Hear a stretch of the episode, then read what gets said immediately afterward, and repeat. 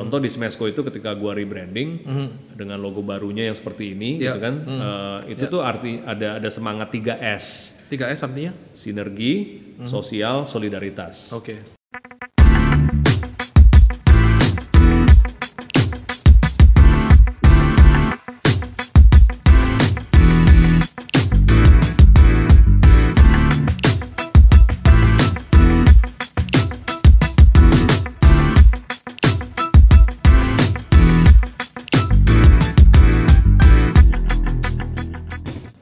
Hey guys, welcome to my podcast. Eh, kali ini kita kedatangan tamu spesial. Ini eh, seorang yang sering saya dengar dari mutual friend namanya. Eh, beliau pengusaha di berbagai bidang. Yang saya yang paling yang mungkin kalian semua ketahui adalah salah satu pendirinya The Good Step retail store chain yang ternama di Jakarta. Mendirikan juga perusahaan furniture, eh, Aku Punto, Uh, kemudian juga mendirikan makerspace namanya Industri sudah enam tahunan dan mendirikan uh, sudah meluluskan 6.000 kalau nggak salah 6.000 uh, peserta workshopnya dan terakhir menjadi pejabat sebagai direktur utama di Smesco. Oke, so uh, before we start, kalau suka dengan episode dengan podcast gua, please like and subscribe. Oke, ada di YouTube dan Spotify. Bro Leo, Ya. welcome. Thank you, thank you for coming. Thank you Yeah. for having me. Iya. Ya. Bro, ini uh, gue sering dengan nama lo dari mutual friend lah, dari Tani, dari Nico, dari siapa pun lah, sering lah. Gue taunya lo itu the good step. Iya. Ya. Kemudian if we can start karena settingannya di toko musik nih. Uh, lu- kalau gue pernah baca, lu kan dulu pengen jadi rockstar sebenarnya. Maunya. apa? Singer atau apa? ya karena keterbatasan skill ya nyanyi aja. gitu. Tapi tapi gue denger lo itu enak voice-nya. Fa- apa? eh, Idola lu siapa? Nyanyi. Nggak ada sih sebetulnya eh, lebih ke band kali ya. Kalau singer sih sebetulnya nggak ada gitu kan. Em, Band siapa? vokalis gitu nggak terlalu gimana. Tapi kalau band mungkin ya karena mulainya waktu itu di era-era SMA, pada waktu itu juga alternatif rock lagi lagi gede-gedenya gitu kan. Pearl Jam? Pearl Jam gitu kan Nirvana gitu dan dan lain semuanya. Oke. termasuk salah satu yang nyangkut itu Weezer gitu Oh, kan. Weezer. Eh, mungkin nggak tahu lah, mungkin persona dari Weezer gitu dan segala macam dengan Iya, iya, iya. tegikannya dan Iya, juga iya, iya. musiknya melodik tapi rock gitu kan. Iya, iya, iya. Em, itu kena banget sama gua gitu. Tapi you don't, uh, you didn't continue, you don't want to continue ya waktu itu ya. I didn't want to continue, Ah. bukan I didn't want to continue. I mean, I decided, maksudnya ya udahlah, ini hobi aja Oh, gitu kan. oke. I mean, you Oke. don't have to be ngoyo sampai kayak like, udah gue mesti jadi musisi atau Oke. atau terlibat di Oke. ya this become my career gitu kan. gue inget banget satu satu ketika gue lagi audition for this band Mhm. yang adalah band kayak college punk gitu temen gue di di Houston di Texas. Hmm. Ya terakhir pas sudah selesai audisi dia bilang, eh, you don't have the chops man. Oh, waduh. Di situ ya gue langsung iya benar juga sih lo ya kan. Terima Oh, jadi kasih. in the US you're still trying to be vocalist Yeah, yeah, I was I was hanging out with with rockers gitu kan. I Oh, mean okay, like yeah. with with my my my apa uh, college friend gitu yang Yeah, yang yeah. juga ya underground Oh, underground uh, musicians Okay. gitu maksudnya kayak we go to clubs and Okay. mereka play gigs gue ikut Oh, ke mana gitu okay, kan okay, okay. ngintil-ngintilin waktu zaman Deftones Oh, gitu Deftones, kan dan ya. segala macam Stephen gitu lah. Carpenter gitaris ya. ya gitu lah pokoknya ya jadi em, karena scene-nya lumayan ini ya lumayan Happening waktu itu. uh, happening gitu Oke. kan and happens to be ya gue juga suka sama genre-nya Oh, oke gitu ya. oke. jadi ya Kalau balik zaman itu, Bro. Jadi lu dari SMA what decided uh, what made you decided to uh, go to US? simple sih sebetulnya karena gue grow up dengan American movies Oh, American oke. American apa uh, music gitu kan Oke. sehingga otomatis lah ya gitu jadi Oke. belajar Inggris juga ya boleh dibilang otodidak ya gara-gara dengerin musik dan nonton film gitu kan Oke. Eh, di sekolah ya gitu-gitu aja Langsung Pasadena, Pasadena. Enggak, ini ke ke Houston, Texas dulu. Oh, Houston Texas, oke. Em, itu pun juga ceritanya tidak terlalu glamorous gitu karena ngikutin my sister aja gitu. ya kan. Oh, oke oke oke. Di mana? Udah di, Houston, di Art Institute of Houston. Oh, oke oke Ya, oke. Di situ gue belajar graphic design Graphic design. Mm-hmm. And then you move to Pasadena. dan move to Pasadena. Itu uh, gua pernah dengerin di interview lu salah satunya ya. You were working like for one year and then you got Iya fired. kan Betul? ada ada itu ya namanya apa sih? Em, ya permit untuk kerja setahun lah ya. Oh. Practical apa gitu lah gue lupa. Em, ya udah dan digunakan karena kan Oke. ya it's untuk cari pengalaman lah whatever. Iya, iya, tapi ya di kayaknya the wrong company the wrong Job. apa ya job or whatever gitu lah and the wrong mindset juga dari gue Iya, juga gitu kan Jadi lu mainan game terus. ya gue main game terus gitu karena gue merasa oh ini tuh kerja 9 sampai 5 gitu kan Oh, oke. oke. ternyata di depan komputer terus kayaknya mau gantung diri gitu kan jadi Oh, like oke. aduh nggak nggak betah banget Oke. and then ya gue memposisikan diri supaya dipecat Oh, sengaja ya udah memang. sengaja ya udah main game aja ya, bosnya ngeliatin dari belakang gue main aja game akhirnya mungkin dia nggak tahan dua bulan kemudian gue dipecat tuh gue mah happy banget gitu. Oh, oke. ya terus di situ ya mungkin mulai mengkoreksi diri ya maunya apa sih gitu kan Oh, dan ya bokap gue waktu itu bilang oh ya maybe you should try product design Product design. And then you move from uh, graphic basically to product design ya. yes Oke. yes Product design waktu itu di Pasadena hmm, Art, ya Pasadena uh, Art Center College of Design Oh, oke. ya Asal- Pasadena Oke. it's one of the best uh, Iya. Design school di Amerika di Iya. LA Iya. Um, ya gue selalu suka gitu dengan dengan presentasi mereka apa Hmm. Iya, ya iya. brosur mereka segala Iya, macam iya.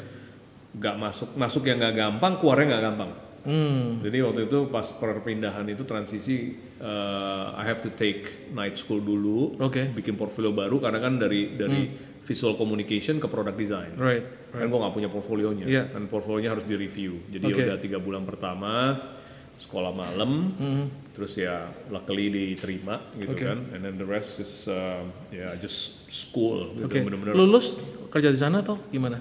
Lulus terus nganggur di berapa bulan gitu kan party melulu Di sana, gitu. di sini? Iya, nggak ada kerjaan di sana Oke. Oke.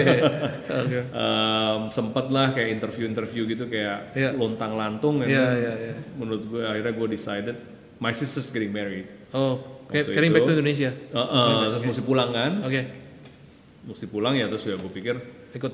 udahlah tinggal aja semua gitu I Oh, karena gue ngerasa pada saat itu ngapain ya gue berkecimpung di di kolam yang begitu besar and I'm a small fish Hmm. ya mendingan gue jadi big fish in a small pond Oke. dan gue yakin kalau gue pulang gue jadi big fish Oh, oke. gitu ya sepede itu dan Oh. yakin gue gitu kan ya kayak ya udah Oke. Ya kan Ya, ya, you ya. have to you have Ya, to weigh ya. your ini dong Ya, chances ya. kan gitu Itu kan. lu balik, lu lu become the jadi lu bener jadi big fish gak di small pond waktu itu? Waktu pertama kali? jadi big fish Di, Iya. di mana lu main di mana waktu di product kali? design Product gitu kan. design. ya I mean like ya Ini the good step pertama kali atau no no bukan? no Uh, aku bunto Oh, aku pun tuh pertama kali justru.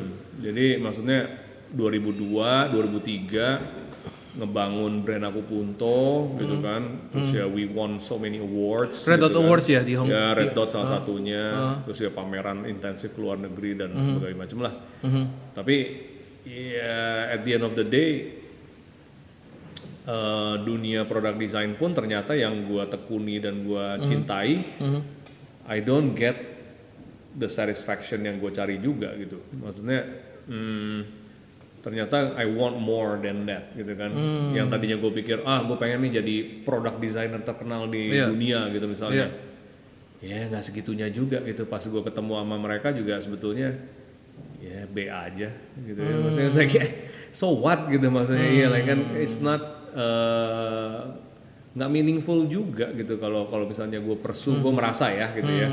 Don't get me wrong gitu. Maksudnya ada orang yang ya bukan buat gue aja gitu. Uh, intinya gue selalu Lu secara achievement tapi sebenarnya achieve kan, dapat award kan di- dari Kupunto kan. Sure, ya achievement menurut gua sih ya is a result because uh, ya lu lagi lu punya passion gitu Right, kan. right. So lu kejar sampai lu bisa dapat gitu kan, and then you achieve gitu. Tapi kalau setelah you achieve and then you don't get the original intentionnya gitu kan ya terus kan ya berkali-kali begitu ya kan nama buang waktu. Oke. Iya Jadi- kan? Jadi itu membuat lu stop nggak terusin Kupunto atau gimana? nggak langsung segitu sih tapi maksud gue gue mulai mencari avenue lain gitu yang di mana mungkin gue bisa grow Oke. gitu kan Uh, so I started to do other things Oke. Other things, uh, other thingnya being breastspot mungkin waktu itu? Uh, sebelum itu banyak gitu Oke. kan jadi IO gitu kan uh, konsultan lah apa ini segala macam serabutan lah pokoknya Oh, ya oke. kan Oke. Uh, Tahun berapa? 2003, 2004? Eh, ya sebelum Bright Spot lah antara 2005 sampai 2009 gitu. Oke. Tiga empat tahun gitu, ya Oke. kan. Mulai jadi konsultan buat uh, brand lain Hmm. gitu kan. Setelah punya positioning lah gitu kan. Istilahnya kan Itu you make your name ya. After I made my Yeah, name a bit yeah, gitu yeah. kan, setelah dikit punya nama nih, Hmm. terus ada yang bilang, oh bisa nggak jadi konsultan? Ya bisa aja, ya ngemeng aja, ya kan. ya enak dong kerja ngemeng doang gitu kan. Iya, ya, iya, udah, ya udah desain ini segala iya. macam, udah Iya, iya, lala. Ya. Ya, tapi di situ gue paham gitu maksudnya. Jadi konsultan itu sebetulnya is the best job in the world. Meaning? You get paid and you learn Oh iya, that's true tuh. Iya, using other people's money, iya, iya. Iya, ya kan? Iya, If you fail, iya. iya. ya kadang-kadang kalau yang konsultan brengsek itu ya bilang aja oh itu klien gue susah gitu kan oh, ada apa segala macam tapi kalau misalnya Berhasil. project berhasil you get all the glory no Iya, Iya, kayak oh iya emang terima kasih gitu kerjasama yang baik Oke. it's BS gitu maksud gue ya itu itu konsultan itu sebetulnya ke- kecuali konsultan yang datangnya dari pelaku ya Oke, menurut praktisi gue ya itu. Nah. iya itu sih jangan didengerin lah. Iya, iya. Karena you practice what you preach lah ya. have to gitu kan. I mean gimana otherwise gitu kan. Iya, Ya, saya- iya, iya. iya. dong ya itu pun juga sebetulnya gue memposisikan diri sebagai konsultan yang agak ya boleh dibilang agak songong lah ya. Dalam arti gini kalau nggak deal sama ownernya langsung gue males. Oh, Oke. karena menurut gue ya positioning itu penting. Sebetulnya bukan begitu karena I want to learn from somebody who is better than me. Oke. In this case ya the client The client. I know that he's be- he or she is better than me dan gue kalau deal sama dia gue dapat ilmunya kan Oke. gitu Oke. Jadi lu eksperimen tentang lantung 4-5 tahun ya waktu itu ya. ya about lah ya And then uh, itu pertama kali lu started with Anton for Bread Spot. Uh, we met gara-gara karena gue berkecimpung di dunia pameran, gitu Oke. kan, exhibition, itu emang family business juga. Um, ketemunya gara-gara Nike project. Oh, Oke. Ya waktu itu 2008, jadi 8 8 2000 eh iya 2008 gitu kan. Um, jadi ya kita gabung bersama bikin Nike Project itu, Nike Sportswear. Ya setelah itu ya ada ada momen di mana mereka lagi brewing bright spot concept gitu kan, and cause I was working with them already, ya terus pas itu gue denger projectnya, gue berpikir oh this is what I used to this this used to be my world gitu. Jadi itu kan dunia dunia streetwear, Iya, iya. dunia apa collecte, collectible items gitu. Ya karena gue sebelumnya itu I was a big fan of Japanese streetwear gitu. Oh, oke. And also designer toys before it was cool gitu kan. Before it was Iya, iya, wah menggila gitu Iya, kan. iya, Early early Michael Lau Iya, gitu kan, iya. Eric So dan segala macam Oh. gitu kan. The whole maksudnya gue juga waktu zaman itu 2000-an itu I was dealing t-shirts gitu kan. Oh, oke. Ke toko-toko yang jual Supreme gitu Oke. Hmm. kan di LA, La Brea dan segala macam gitu. Jadi ya I was familiar with that world and I love that world gitu Hmm. kan. Cuman pas gue balik Jakarta, gue kan fokus jadi product Iya. designer tuh. Right, right. Jadi itu semua gue boxin, gue masukin aja gitu. Tapi mulai happen, happening lagi waktu itu ya. Iya kan kayak saya, ah I know this world gitu Iya, kan. iya, ya udah, ya bright spot pertama. Iya, iya. Ya udah itu baju-baju gua, streetwear gua sama semua. itu di, dipaparin aja gitu. Oke, Iya. dan laku keras waktu itu ya. Nggak ada gua jual. Oh, oh, oh, dipajang ada beberapa yang gua jual Oh, oke, gitu oke. kan. Eh, Iya, tapi kan beberapa it's like highly valuable collectible Oh, gitu kan. oke, oke, oke. Ya kalau adalah yang history-historinya gitu. Oke, so from Bread Spot, you guys got the idea for ini ya, uh, the good step ya. Yes, Oke. ya, ya, ya mungkin pemikirannya kan cuman ini event yang event yang semi permanen, gimana Oke. caranya bisa jadi permanen, gitu Oh, kan, oke. supaya bisa Oke. ongoing gitu, karena kan uh, orang tuh kayak rindu ya, the, Iya, the iya. feeling, the experience of bright spot itu orang tuh emang emang ngangenin banget sih Oke, gitu kan, oke. ya Tapi the good step, uh, uh, what's what's the basic idea waktu itu? Buat sebuah retail space yang custom atau gimana? Um, intinya sih bagaimana bisa menaungi multi brands gitu kan yang pada saat itu juga ya istilahnya sedang sedang berkembang-kembangnya ya didorong sama Bright Spot juga gitu kan um, there has to be a bigger channel gitu Yeah. maksudnya untuk supaya ya mereka juga industrinya juga maju gitu kan Oke, berkembang right, kalau right. cuman event-event aja kan artinya Yeah, kan sebentar aja habis, sebentar sebentar aja habis. gitu kan Yeah. so it's not an industry Yeah. if you wanna build an industry ya this Mm-hmm. needs to be uh, industri like gitu Iya, ya. iya, industri like ya salah satunya ya harus jadi retail gitu Right, kan. right. Seperti itu sih pemikirannya. Oke.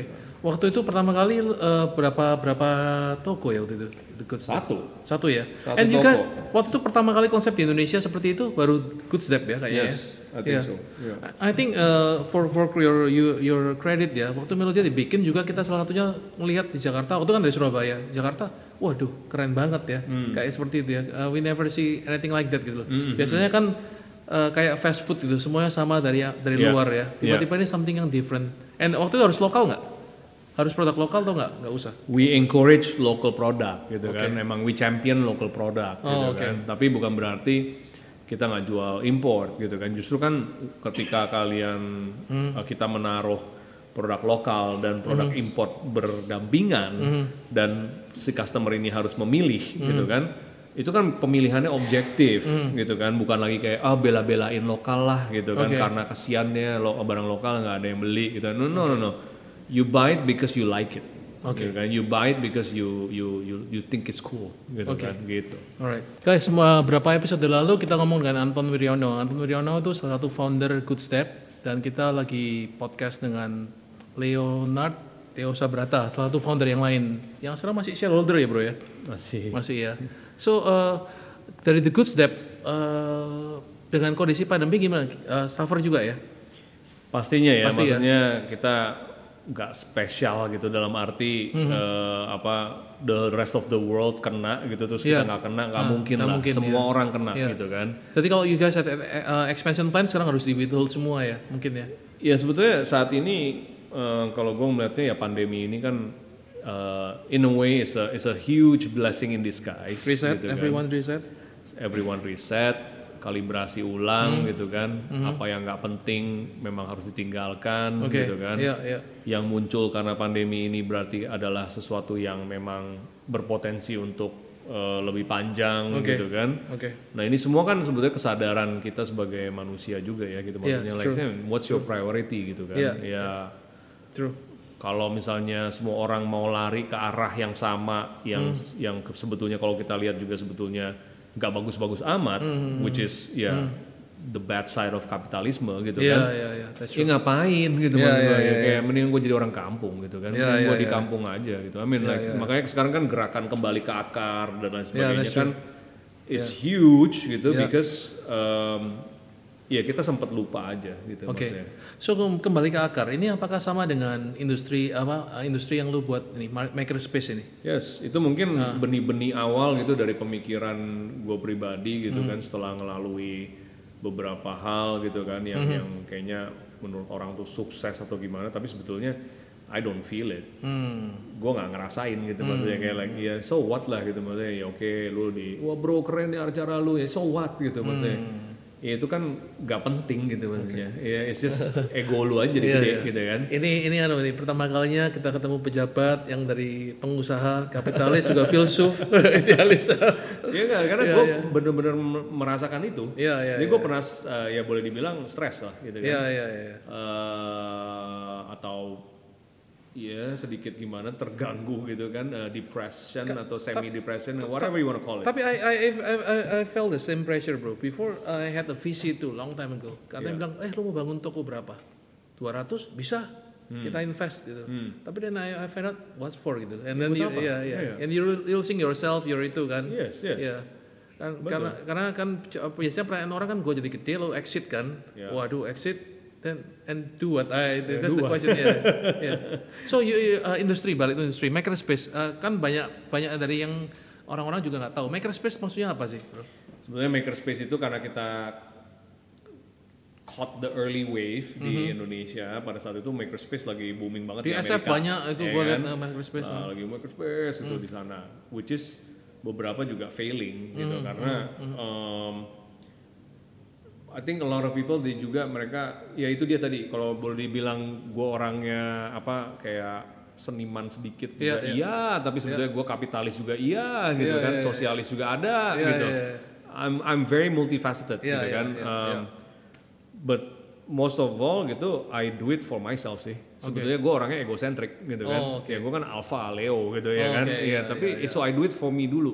Oke. Not for anyone else. Jadi makerspace sebenarnya for you first. For me. Oh, oke. Jadi sebetulnya gue bikin itu buat supaya ego gue terpenuhi dulu. Oke. Karena gue waktu itu merasa, oh ternyata Oke. gue tuh orangnya bosenan. Oh, oke oke oke. Jadi gue mesti terlibat di satu that's true. tempat Yeah, di mana gue bisa Hands on. hands on Oke. di berbagai macam hal, Oke. and gue nggak bosen. Oke. Dan makerspace uh, you are hands on in, in what? Everything. Everything. Will In the uh, first six months, I'm the only instructor. gila. Gue ngajarin metal, gue ngajarin kayu, gue ngajarin kulit, gue ngajarin jahit, Wow. including doing the business. Wow. Gitu kan? Ya, so I can do everything gitu Oke, kan. oke. Ya karena kalau nggak kayak gitu, ya ngomongnya self made gitu kan. Iya, Gerakan iya. movement kita self made. Oh iya Itu iya. guanya sendiri nggak bisa gitu. Yes, Ya, sama yes, aja kayak gue mau ngajarin lu musik, main Iya. gitar, gue nggak bisa main gitar. Yeah, that's Ya true. nggak that's true. mungkin dong, ya kan? Hashtag self made ini gue sedang. Itu from your dad katanya. Ya sebetulnya pan gue ngelihat inspirasinya dari dari Generasi. generasi, bokap gue gitu Ah. kan, yang people yang bener-bener self made gitu Hmm. kan, yang dari nol dari miskin miskin miskinnya bisa keluar dari dari situ dan dan menjadi menjadi ini menjadi apa namanya pengusaha yang yang cukup Hmm. Oke. sukses gitu kan. Oke. Em, ya kalau kondisi generasi setelah itu kan sebetulnya berbeda Hmm. gitu kan. Ya let's say lah we're more privileged, edukasinya mungkin that's lebih true. baik, True, gizinya lebih baik dan lain sebagainya gitu ya. Jadi uh, I admire the baby boomers Mm-hmm. gitu maksudnya the spiritnya mereka memang ditempanya beda ya. Ya beda dengan kita gitu ya. dengan ya. kita yang X gitu Iya, kan. iya. Nah, sekarang Apa- yang Z, yang Y beda lagi. Iya gitu ya kan. milenial lagi lebih. ya. Milenial beda lagi. Iya, iya. So, Jadi industri you're uh, no longer involved tapi masih eksis sampai sekarang industri. no, I'm I'm still the founder gitu. I mean like ya for the last two years, three years gitu, my wife uh, run it, ya kan. Enam enam ribu lulusan ya katanya. ya? 6000 participants, lah, bukan Participants, lulusan oke, lah. Iya, lah, more ya, more than that gitu Oke. kan. Um, berbayar gitu kan yang istilahnya um, di rawa buaya gitu Oke, kan, iya. di tempat yang ghetto gitu kan, eh, karatan debuan gitu ya people still go. Wow. Karena ya mungkin konten yang kita provide ya Beda. ada something gitu kan, I mean, like, and it's a community thing gitu Oke. kan, and it's a, it's a quite a tight knit. uh, Oke. industry. Jadi sebenarnya Bro Leo ini lu sudah dekat dengan UMKM sebenarnya ya. Dari awal. Ya, Jadi brings us to the next topic. Why uh, why accepting the job? Bagi yang belum tahu, teman-teman. Jadi uh, Pak Leo ini adalah direktur utama CEO-nya dari Smesco, Small Medium Enterprise and Cooperatives, lembaga pengembangan pemasaran ya. Lembaga layanan pemasaran. Lembaga layanan pemasaran untuk UKM dan koperasi ya. Iya. Ya, under uh, Menkop ya, Ya. uh, Pak Teten Mas Duki. Ken- kenapa terima, Bro? Ini kan lu lama hidup lu ini kan bosenan juga pengusaha kok jadi pejabat sih? Em, karena kalau tadi dari tadi kita cerita gitu ya, Ya. em, jalur-jalurnya itu kan ada jalur edukasi, Ya. ada jalur subculture, Right. movement, Ya. gitu kan, ada jalur bisnis, entrepreneurship. Ya, I've tried all of them, gitu kan. gue udah coba itu, tapi em, apa ya tujuan yang kita mau capai di ujung itu em, kayaknya masih sulit kalau gue belum punya pemahaman secara holistik gitu kan. Nah salah satunya yang mungkin gue gemes gitu kan dan dan dan sebetulnya dari dulu juga agak berseberangan itu sebetulnya government. Iya, that's true. Tapi justru karena itu lu harus masuk supaya em, orang nanya gitu kan, kok lu mau sih? Yes. Ya, gue selalu jawab ini again is for my Ego. egotistical purpose gitu kan. Gue mesti mengkalibrasi diri gue sendiri gitu maksudnya. Ya apa yang gue nggak mengerti ya gue harus pahami gitu kan. oke. Ya mau memahami ya lu nyemplung gitu kan. Setelah gue keluar nanti gue udah calibrated gitu. Oke. Kalau mungkin dulunya gue sering marah-marah tentang pemerintah atau Sekarang lu- polisinya, sekarang mungkin gue yang dimarah-marahin tapi gue juga bisa mengerti gitu. Oh, ya memang ini bisa Oke. ini possible, ini nggak possible gitu kan. Oke. Ya plus juga menurut gue ya kalau dari dulu kan um, I always have this ah, ya boleh bilang sense of nasionalisme lah whatever you wanna call it gitu ya. Ya mungkin karena gemes datangnya ya? kegemasan gitu kan dan juga ada ada sedikit pembuktian kali ya gitu ya. Um, ya karena datang dari maksudnya background minoritas gitu ya. Ya ada gitu selalu Oke. kayaknya eh, nasionalismenya tuh ada ada pembuktiannya gitu Oke, kan. Ya coba aja masuk gitu kan. Ya pengen lihat apa sih yang kita selama ini kan kayak mau nyumbang ke ke negara ini bagaimana gitu Iya, ya kan. Kalau dari bisnis bisa, tapi caranya gimana? Iya, nah, iya, ini ada satu jalur yang belum pernah ditempuh. Ya, Ya iya masuk aja. ya. Dan ini efek ke grassroots ya, ke banyak sekali ya aspeknya. ya. Sangat. Ya, ya. kalau kalau uh, nanti kita ngomong bro, ada 64 juta ya, yang yang perhitungannya Hmm. lu lu question juga 64 juta UMKM di Indonesia ya. Eh, apa namanya? Ini sebenarnya lu lihat UMKM ini sebenarnya real nggak 64 atau lebih besar atau lebih kecil? Bisa lebih besar, bisa lebih kecil. Oh, Tapi oke. kalau mungkin pribadi eh, kayaknya sih mestinya eh, lebih kecil, gitu Oke. kan? Eh, Lebih kecil dalam arti gini, tergantung klasifikasinya, Oke. gitu kan? Kalau Ya. di classified atau definisinya UMKM usaha mikro kecil menengah apa menurut lu? Resminya eh, itu kan UMKM berarti ultra mikro dulu. Oke. Ultra mikro itu kan berarti omset setahunnya Mhm. itu eh, kurang dari eh, 50 juta. Kurang dari 50 juta, oke. Ya mikro itu kurang dari 300 juta. Setahun, oke. Eh, kecil itu kurang dari 5M, Oke.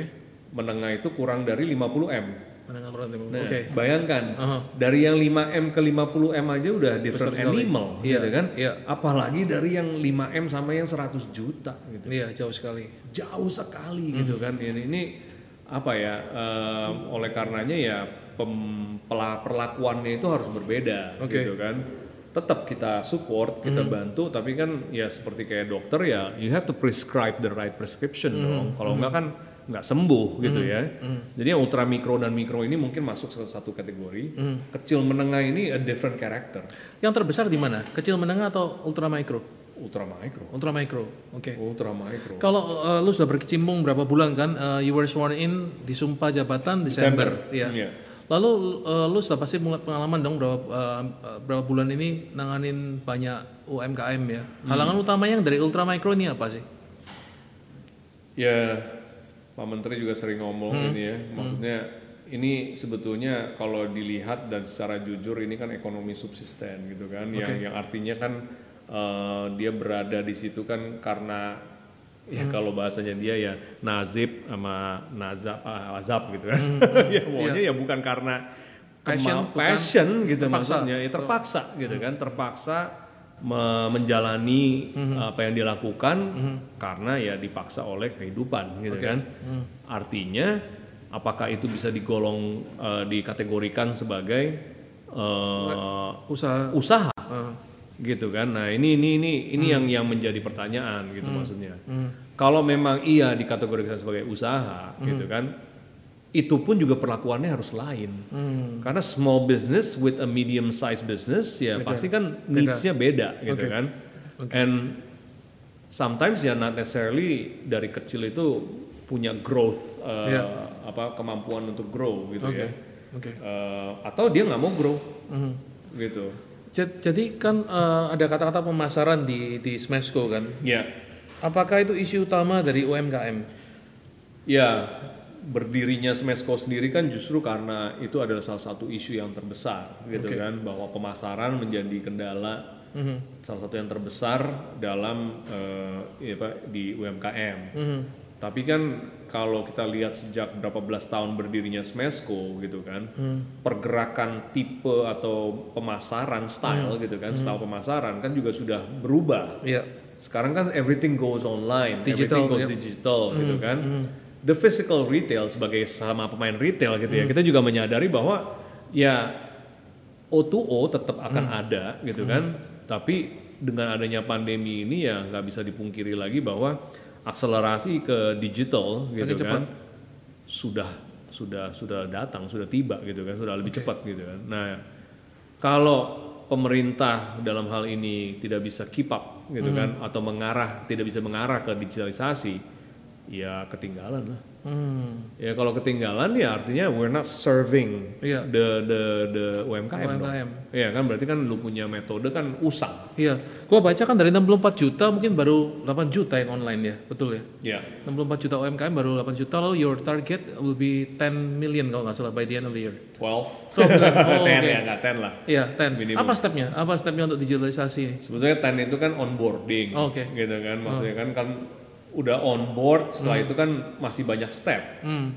udah on board belum tentu sukses kan Aha. ya cuma daftar doang kan itu kan ya kan ya tapi at least that's the first step Oke, kalau gua UMKM, apa benefitnya gua harus eh, register on board ke Smashco? Ya sebetulnya itu kan it's a double apa ya menurut gua kan semua bisnis semua ini kan kontraktual dan dan eh, apa namanya reciprocal ya gitu ya. Nggak ada yang maksa juga sih. Iya kan? Ya, it's like, it's like, benefitnya, benefitnya, you can- benefitnya ya sebetulnya ya uh, it's up for, to it's up uh, apa up to you to judge gitu kan. Kalau menurut gua uh, yang pasti kalau UMKM itu terdata dengan baik gitu kan nanti ini akan me- mengkalibrasi database uh, di pemerintahan. Oke, supaya bisa keluar regulasi yang benar oke. kalau database-nya nggak benar gitu kan Gimana? Ya. regulasinya juga nggak akan tepat sampai kapan pun. And when we talk about digitalization, Hmm. it's about blockchain, ya kan? It's about big data, gitu Yeah, kan, dan segala macam. Nah ini kita ke arah sana nggak, gitu kan? Yeah, nah makanya di Smesco pun dan di Kementerian Koperasi dan UMKM, maybe for the first time in a long time, gitu, we're fixing our database, Oh, oke. gitu kan? Dan dan we're we're onboarding more Yeah. people, gitu kan? Dan dan dan kita bikin dashboards gitu Yeah, kan, like untuk buat monitor monef dan lain sebagainya supaya Oke. kita punya objektivitas ketika kita mau melakukan inisiatif apa pun Mhm. tepat sasaran gitu. Gue lihat juga banyak workshop ya di Smashco ya. Yes, yes. Oke. Uh, sejak pandemi ini kita udah melaksanakan lebih dari 100 webinar. Waduh. Um, itu kalau dihitung-hitung satu hari satu. Wow. Iya lumayan sih Oke. gitu kan. Iya, iya, iya. Dan semua ini udah udah masuk di di di YouTube kita, Oke. uh, Smashco Indonesia. Smashco Indonesia sih. Oke. Um, terdiri dari berbagai macam topik gitu Hmm. kan karena kita ada tujuh tenaga tenaga ahli yang kita apa uh, kerjasama Hmm. untuk ya sebenarnya kalau nggak ada pandemi sih mereka masing-masing harus deliver much more gitu ya uh, inisiatif ini tapi ya karena keterbatasan ya akhirnya kita pikir ya udahlah kita hajar webinar dulu deh Hmm. yang yang yang intens yang aktif gitu kan Kalau apa namanya kita ngomong kompetisi global kan semua sudah masuk kan dari China juga banyak dengan online ini semua kan serangan dari luar banyak banget. Kita kalau compete di semuanya kan we, we discuss it before the podcast kan susah kan. Ya. Jadi harus ada sektor unggulan. Menurut lu sektor unggulan Indonesia apa? agraria and its byproduct Agrarian is by product. Ya, Oke. jadi turunannya dari produk agraria gitu kan Woodworking segala macam enggak? termasuk Oh, agrarian kan dari juga. pohon Oh, Iya kan iya, iya iya, kan iya, iya, oke. Eh, jadi yang harus yang harus gini gue selalu bilang tuh kalau misalnya ini lingkaran kehidupan lah gitu Iya, kan oke. whatever lah Mhm. terus titik equilibriumnya tuh di sini ya kan titik idealnya nih ceritanya. Mhm. ini negara maju tuh sebetulnya dia udah mulai dari start dia melewati semua tapi dalam perjalanan melewati ini kan dia melalui genocide perang Iya, gitu oke, kan perusakan alam gitu kan lah apa apa segala macam ya kan. Eh, dia di sini. Nah Jepang China Iya, US yes, semua lah gitu Eropa. Terus Indonesia masih di sini. Hmm. gitu kan? Ini titik equilibrium. Nah titik idealnya ini sebetulnya nggak jauh berbeda dari sini. Hmm. ya kan? Dalam arti misalnya ya dekat dengan alam Hmm. gitu kan? Apa balance gitu kan? Antara antara alam dengan manusia dan Hmm. lain sebagainya. Bisnis juga maksudnya social enterprise. Ya Iya, gitulah semua ide-ide utopian ideas gitu kan? Hmm, with this pandemi, this utopian ideas sudah nggak lagi menjadi utopian ideas gitu, tapi Iya. sudah menjadi kenyataan, Kenyataan, gitu kan, yang dan malah di, di desire gitu sama orang-orang yang tinggalnya di negara maju. Yes. Terus kita ngapain ngikutin kesalahan yang sudah mereka lakukan? Right, right, ya kita diem aja dulu gitu kan, Hmm, hmm, stand still gitu, melihat apa yang kita punya hmm. dan ya istilahnya gini deh, gue selalu bilang gitu, ngapain sih orang kampung ke kota? Gitu kan. Hmm. Stay in kampung aja. Oke, terus kenapa kenapa sih misalnya jual sawah gitu kan kalau kita ngobrol sama petani gitu, gue sering ngobrol sama petani gitu Ya kan. di Bali terutama kan Ya, jual let's say di mana-mana lah. Di Bali gue ngobrol sama sama petani gitu kan. Eh, mereka tuh sawahnya itu cuma 3000 meter persegi Ya. satu kepala keluarga. Right. Kalau di Jawa itu dulunya satu hektar, Oke. ya kan? Di Bali ara ya. Di Bali are, tiga are satu satu ini kan. Nah, tapi maksudnya gini, kalau mereka tiga are cukup, untuk makan sendiri bahkan lebih karena mereka Right. punya kolektif gitu Yeah, kan right. adat banjar, Yeah, Banjar, gitu kan yeah. ininya uh, untuk misalnya masih ada tuh ininya Ya. di Jawa itu kan hilang semuanya ya kan Right. pelan-pelan hilang seiring dengan hilangnya itu i- sawahnya juga hilang Ya. tapi yang dikejar apa Materi. pendidikan lebih Ya, tinggi Ya. ya jadi orang sebelum materi lah gitu Hmm. kalau materi kan itu lebih fana sebelum materi keinginan anaknya menjadi lebih baik Pasti. pasti. Ah, jual sawah ya. anaknya di sekolahin tinggi. Right. nah terus anaknya kerja di mana? Hmm. balik nggak? Gitu kan? Nah tapi sudah sudah nggak ini sawahnya udah nggak ada. Iya. ketika sawahnya udah nggak ada di situlah jatuh ke dalam kemiskinan. Hmm. kalau menurut gua gitu loh. Maksudnya Oke. kayak sekarang pandemi lu kalau ke kampung-kampung Hmm. santai aja. Nggak ada apa-apa gitu maksudnya. Ya karena mereka udah punya uh, sistem kehidupan di mana ya ini ini sebetulnya self sustain ya lu butuh apa sih gitu kan butuh Ya, makan ya, butuh minum gitu kan butuh sosial lah gitu Oke. ya So so eh, kalau kalau gua gua bisa eh, nyimpulin dari lu ya seharusnya semua UMKM itu nggak nggak kita nggak mikir kayak startup oke valuation kita No. exit jadi harus scale up sebesar mungkin. definitely no Definitely no ya. kalau kita mikir kesejahteraan orang banyak Ya. kapitalisme itu kan tidak akan mengangkut kapal yang gerbong yang besar Mhm. sebetulnya Beberapa aja, ya. beberapa doang ya Ya, kan ya. kalau misalnya yang beberapa mau take care yang Mhm. yang lain gitu kan tapi kalau lu mau ngangkat gerbong yang besar Mhm. sebetulnya kan makanya kayak sekarang salah satu hashtag di di Kementerian Koperasi itu adalah koperasi keren Koperasi keren. Oke. ya UMKM naik kelas Oke. ya hashtag gitu Oke. tapi kan dibalik apa ya eh, semangat yang kesannya sederhana Mhm. itu sebetulnya kan eh, bagaimana asas koperasi ini bisa balik lagi Mhm. contoh di Smesco itu ketika gua rebranding dengan logo barunya yang seperti ini Ya. gitu kan eh, itu tuh arti ada ada semangat 3S 3S artinya? sinergi Mhm. sosial solidaritas Oke. itu bukannya karangan gua sebetulnya itu itu asas koperasi Hmm. Nah, bapak koperasi kita eh, apa Pak Hatta gitu kan, sebetulnya itu model itu udah bagus sekali. Tapi dalam perjalanannya koperasi ini jadi jadi Kuno tidak. ya? bukan kuno, eh, Out of touch gitu kayaknya. out of touch dan juga em, positioningnya jadi jadi negatif gitu kan. Eh, dengan adanya ya macam-macam lah ya, Iya, iya, iya, iya. bad management gitu ya kan.